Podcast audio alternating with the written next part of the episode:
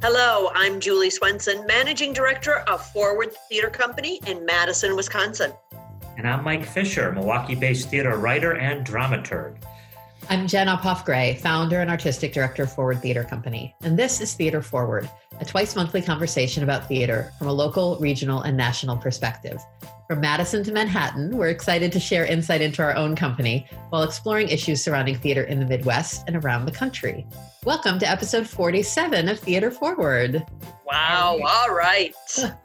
so, for this episode, we are going to focus on all the good things that happened for the theater community in 2020. And I know that, I know, that sounds like such a heavy lift but as we look ahead to 2021, we just wanted to focus on reasons for optimism and the opportunities that lie ahead for all of us. Uh, but before we do that, we really must acknowledge how painful this year has been for artists and for arts organizations. And if you're listening and you have the capacity to do so, please do what you can to support this field in its real time of need. Reach out to the artists in your life and offer to lend a hand buy a ticket to an upcoming online production, make a tax deductible donation, whatever feels right for you just know that it will all make a real impact. Um, so thank you in advance for doing what you can. And now we'll move on to our bright spots of the year. And I want to kick us off because I want to go back to January of 2020, which was actually in this calendar year, even though it feels believe. like a decade ago. but it seems like the perfect place to start when we think about the things we're, grat- we're grateful for. And that is on our own home front we produced the play Every Brilliant Thing back in January, starring our, our dear David Daniel.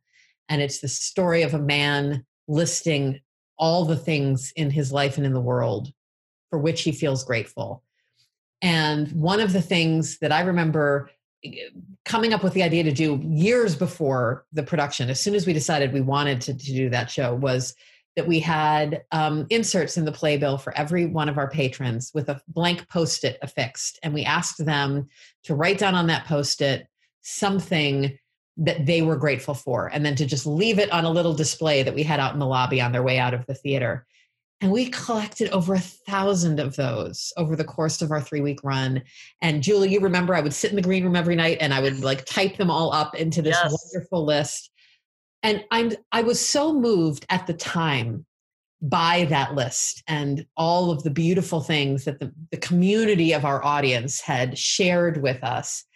And that was before i knew what the rest of the year held. And now to go back and look at that list and realize that the vast majority of the things on that list can still be appreciated even with all of the restrictions that covid's brought to our lives. Um, that was that was a highlight of the year that I think will be a highlight for me of my decade of my career, et cetera, et cetera. And it was something that was created. It was inspired by the art that we created as a theater company, but this particular thing was created by our community, and that was gorgeous. So that's mine. that's a wonderful one. I can I can let's bookend the year to get started, then we can move into the middle. I just yesterday, and there's a similar theme, Jen, that you've you've made me think of in terms of what you just said. Just yesterday, I watched uh, the Milwaukee Reps um, Jacob Marley's Christmas Carol with Leader, uh. another longtime, uh, wonderful Wisconsin actor, come home for the first time in a long time. And first of all, it's I mean I've been watching Christmas carols till my eyes bleed in the last two weeks it, it's it's just so great um, and just so head and shoulders above just about everything um, I've seen.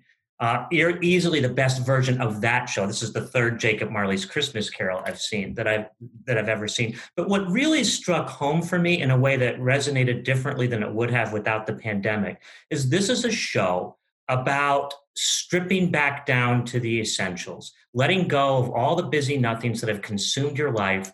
Um, in theater terms, you know, getting back to basics and not being able to do all the high tech pyrotechnic, you know, glitzy, glammy, whatever. I mean, Jason Fassl, who is, to my mind, just one of the great lighting designers we, we have anywhere, um, you know, is capable of doing that kind of show. But here he was lighting it in a way that was somber and subtle and dark. Um, and it's about, in a really dark time, finding the courage and the imagination to appreciate the things in life that really matter and think about what it means to start anew. And man, that's where we're going with theater. That's what you've seen in so much theater this year as we discover some of the things and as theater artists discover some of the things that made them fall in love with this medium in the first place and go back to exercising muscles that in more robust, we'll say, productions, they don't get to use in the same way or as often. And that, I think, for a lot of people, with all the bad stuff this year, has been really, uh, really empowering. I can't recommend this production highly enough. It plays through the 24th. Fantastic. I look forward forward to seeing that. You know, when we kind of got this assignment, here's what we're going to talk about. Um, you know, the good things of 2020. Jen, I didn't even go as far as January. Like, like my list started at quarantine, you know, March 13th. Um, so that's an interesting thing. But uh, I was thinking about the shows that really resonated with me this year. And it started not just with, so the National Theater had, I saw Frankenstein and I saw Amadeus. And that was something that they pulled out of the archives and presented. And those were unbelievably good. But what sticks in my head the most were the Apple plays by Richard Nelson. I watched all three of them. They were written specifically, the Apple family had existed in the world prior to this year at the Public Theater, but these were specific Zoom productions. And I felt certainly by the by the third installment, I knew this family. I I was there with them on the Zoom call with the family. Laila Robins is one of my very favorite actors of all. And um, I appreciated that they were one of the first that really leaned into this Zoom world, leaned into this video world. And we've we've subsequently had so many good performances that have done that same thing. But that for me was the beginning of this and the beginning of opening up the possibilities of this medium and how we can use it. I love that you went there, Julie, and I especially in in referencing those offerings from the National Theater because they were really out in front of this so mm. quickly mm. to just open up the vault and say, here are our past productions and we're going to make them available for free. The entire world is going through something traumatic right now and let's use our art you know in a way to bring people together and be healing and all of that and and that was such a, a generous offering and that kind of leads me to uh, maybe a sort of bigger umbrella thing that I have been so moved by this year, which is generosity across the board within our yes. industry. You know, from companies making things available for free and, and and quick and easy to companies doing everything they can to take care of their artists and their staff um, during this time of economic hardship. Um, I think about the generosity here at Forward, but I've heard the same story told over and over from from all of my peers of subscribers and ticket holders who said, "Wow, your show got canceled. Keep the ticket money as a donation." Um, you know, generosity from every corner of the audience, the artists, the producers, the writers saying, yeah, we normally don't allow you to film and offer digitally versions of our work, but we're going to figure out a way to do it this year. Um, it, it comes back to that term, generosity, generosity. And, and what that leads me to be thinking about is probably my personal um, favorite development of this season, which is um, an increased communication between the folks who work in this field outside of their own organization. I've had the privilege of putting together and chairing um, regular conversations since COVID struck of three different groups of arts makers. I chair the Resident Company Advisory Council at Overture Center for the Arts. Here in Madison, it's all the groups that make Overture their home. So it's the ballet and the symphony and the opera, et cetera. And we all meet regularly to talk about what we're learning. Um, I chair a, a conversation of Madison area theaters, ranging from theater for young people, community theaters, university theaters, professional theaters, all to talk about what we're learning. And then also a conversation with Wisconsin's professional theater leaders and staffs. And we've all supported each other all along. You know, you can call a colleague up and say, "Hey, I'm wrestling with something something," and and they will give you their advice. But the way everybody has stepped up and shared what they're learning as they're learning it to save everybody else, to save them a headache, to save them a dollar, to to, to save them some time.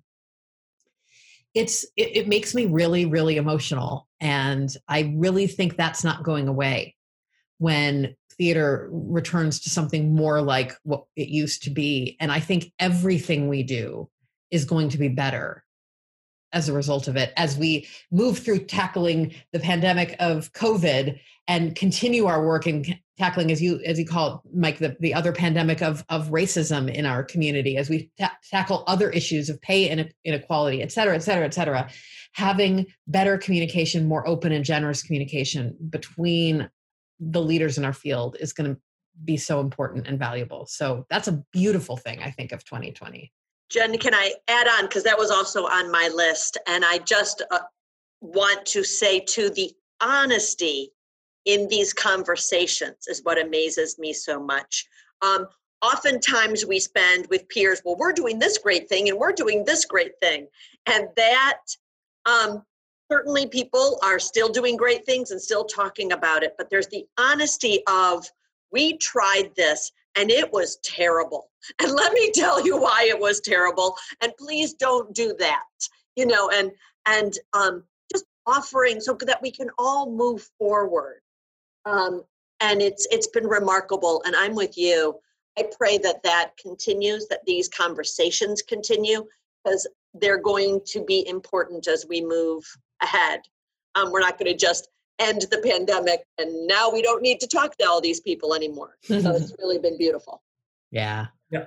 Version of that for for me, and it also ties back in, Julie, to what you said about the national. And you know, I agree that was a lifeline um, during the. You know, they gave us 16 shows for free, which is unbelievable uh, in terms of the value. Is what happened at Stratford um, the Stratford Festival this summer did the same thing. I mean, I've, I've put 12 of their uh, productions for free online, continue to have watch parties every Thursday night where they're rolling out uh, material from um, from their vault and have also opened up a subscription service for 10 Canadian dollars a month, which is like what, you know, I don't even want to make jokes, but like seven or eight bucks um, in terms of their material. But, but related to what you just said, they were among the first companies, and many did it afterward, to literally turn over their entire network uh, first to BIPOC artists and then separately, um, because this is such a huge issue in Canada, to Indigenous artists who hosted two hours each of time during which they talked about and talked through a lot of issues, including very honestly the issues they had with Stratford festival and how it could do better. Uh, and then just last week, I watched Stratford's two leaders, Anthony Cimolino, their artistic director, and Anita Gaffney, their managing director, again, in a very honest and vulnerable conversation, talk about where they were budget wise, um, talk about the help that they needed. It was just a different sort of conversation. Um, you know, Anthony talking with real compassion about how hard it is for him to hear a young artist that he really uh, identifies with, saying that that person is thinking of leaving the field because of the struggles that artists are having this year and going back to school and getting a psychology degree. I mean, those are the kinds of conversations and the kind of basic humanity, which is at the core of what we do anyway and what makes the theater world so special. We all know this sort of intellectually, but to be reminded of it day after day emotionally and to see people vulnerable and open in these kinds of ways is just as with you both, it has just moved me tremendously this year.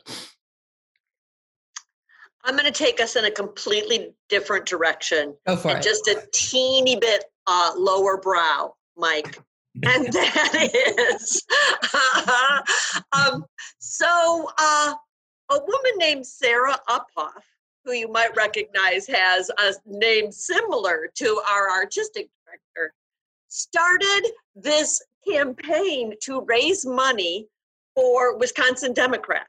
And there were many, many shows that were done as um, a fundraiser. But the very first one was The Princess Bride. and um, it was it was it was chock full of technological glitches, chock full.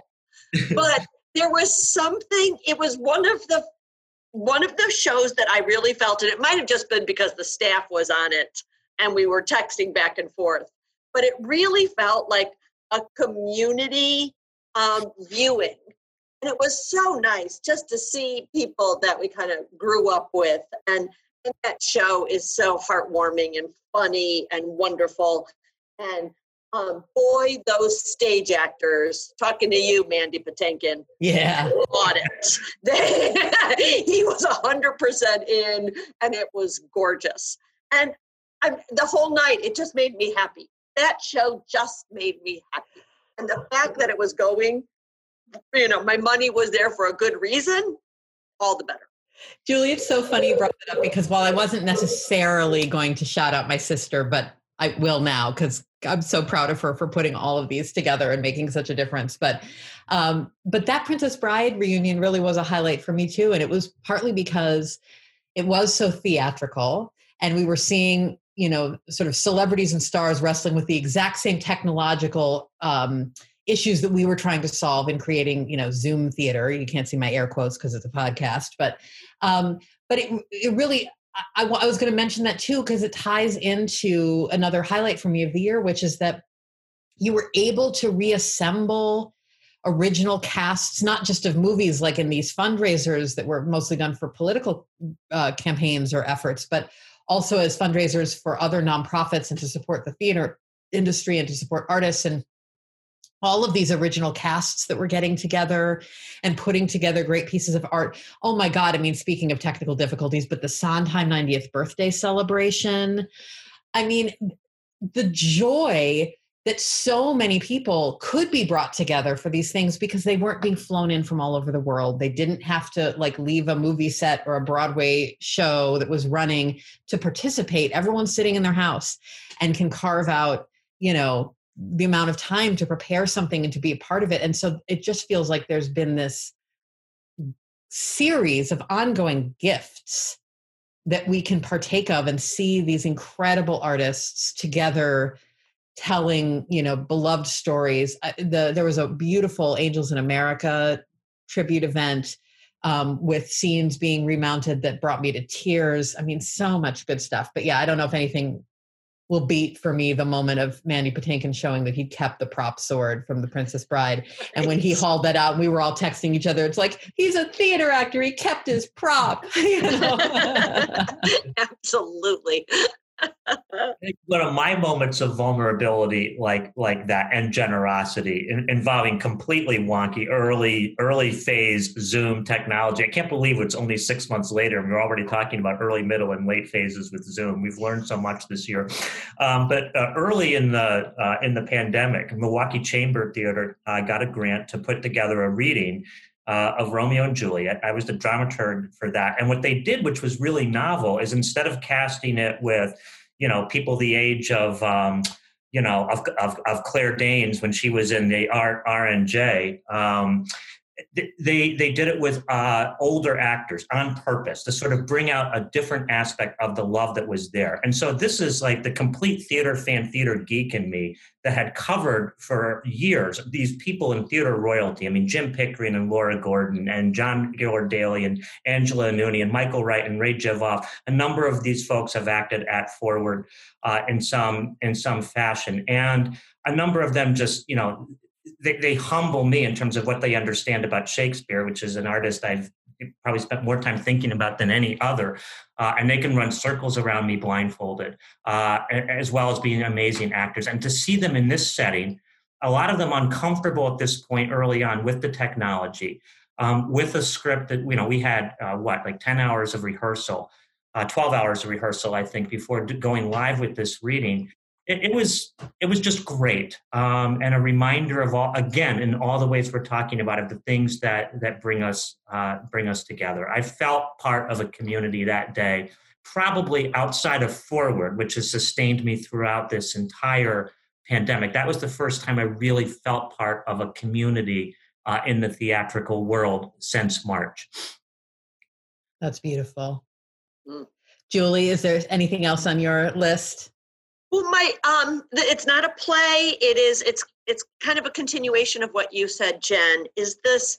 idea now, and I kind of hope it doesn't end, that we can work with people all over the country and and people and it doesn't have to be a community if we're going to continue a virtual reading or virtual production even post pandemic we're back on stage but maybe maybe we pull together a reading and it's and it's online um, the fact that we can work with people all over the country um, people we don't know people who have moved away um, I think I think that really benefited us, and I think that was really wonderful. Totally lovely. Yeah. Yeah, totally, totally, totally agreed. This isn't um, an all over the country in the same way. This is, I mean, I'm, I'm shifting us sideways again and, and drawing on my former life as a critic.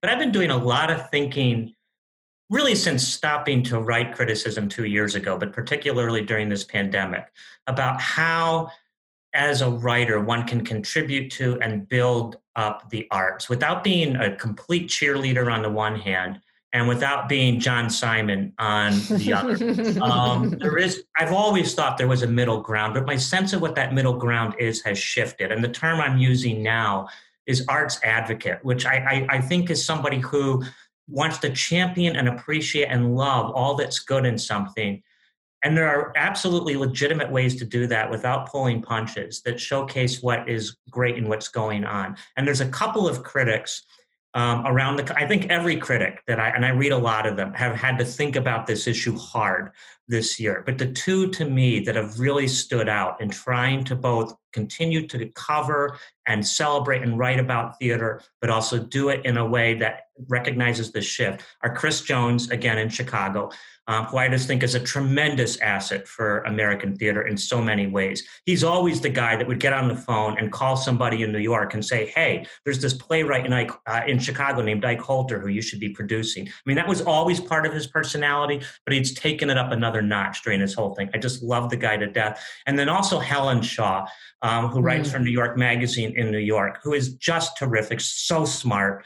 Um, and willing again, as Chris has done in a different way, to rethink what this medium is all about. And for her, it's it's partly involved broadening out the sense of what constitutes theater, as she herself will ruefully admit. She's spending time with things like gaming now, which really you're you're having to do if you're watching some of this stuff that's being streamed. Again, somebody who appreciates the good in a really smart way that helps and challenges artists to grow without in a moment where artists really don't need to be kicked um, you know being negative in in what she writes and how she writes about it. I think that's hard to do and they both do it well. That's so important mike. I i, I love that. I, I agree. Arts advocates it's a wonderful term and it's exactly what the field needs and exactly the way you describe it. You know supporting and advocating for the field without having to um, to pull your punches, to use your phrase. I think that that's uh, that's what we need so much more of.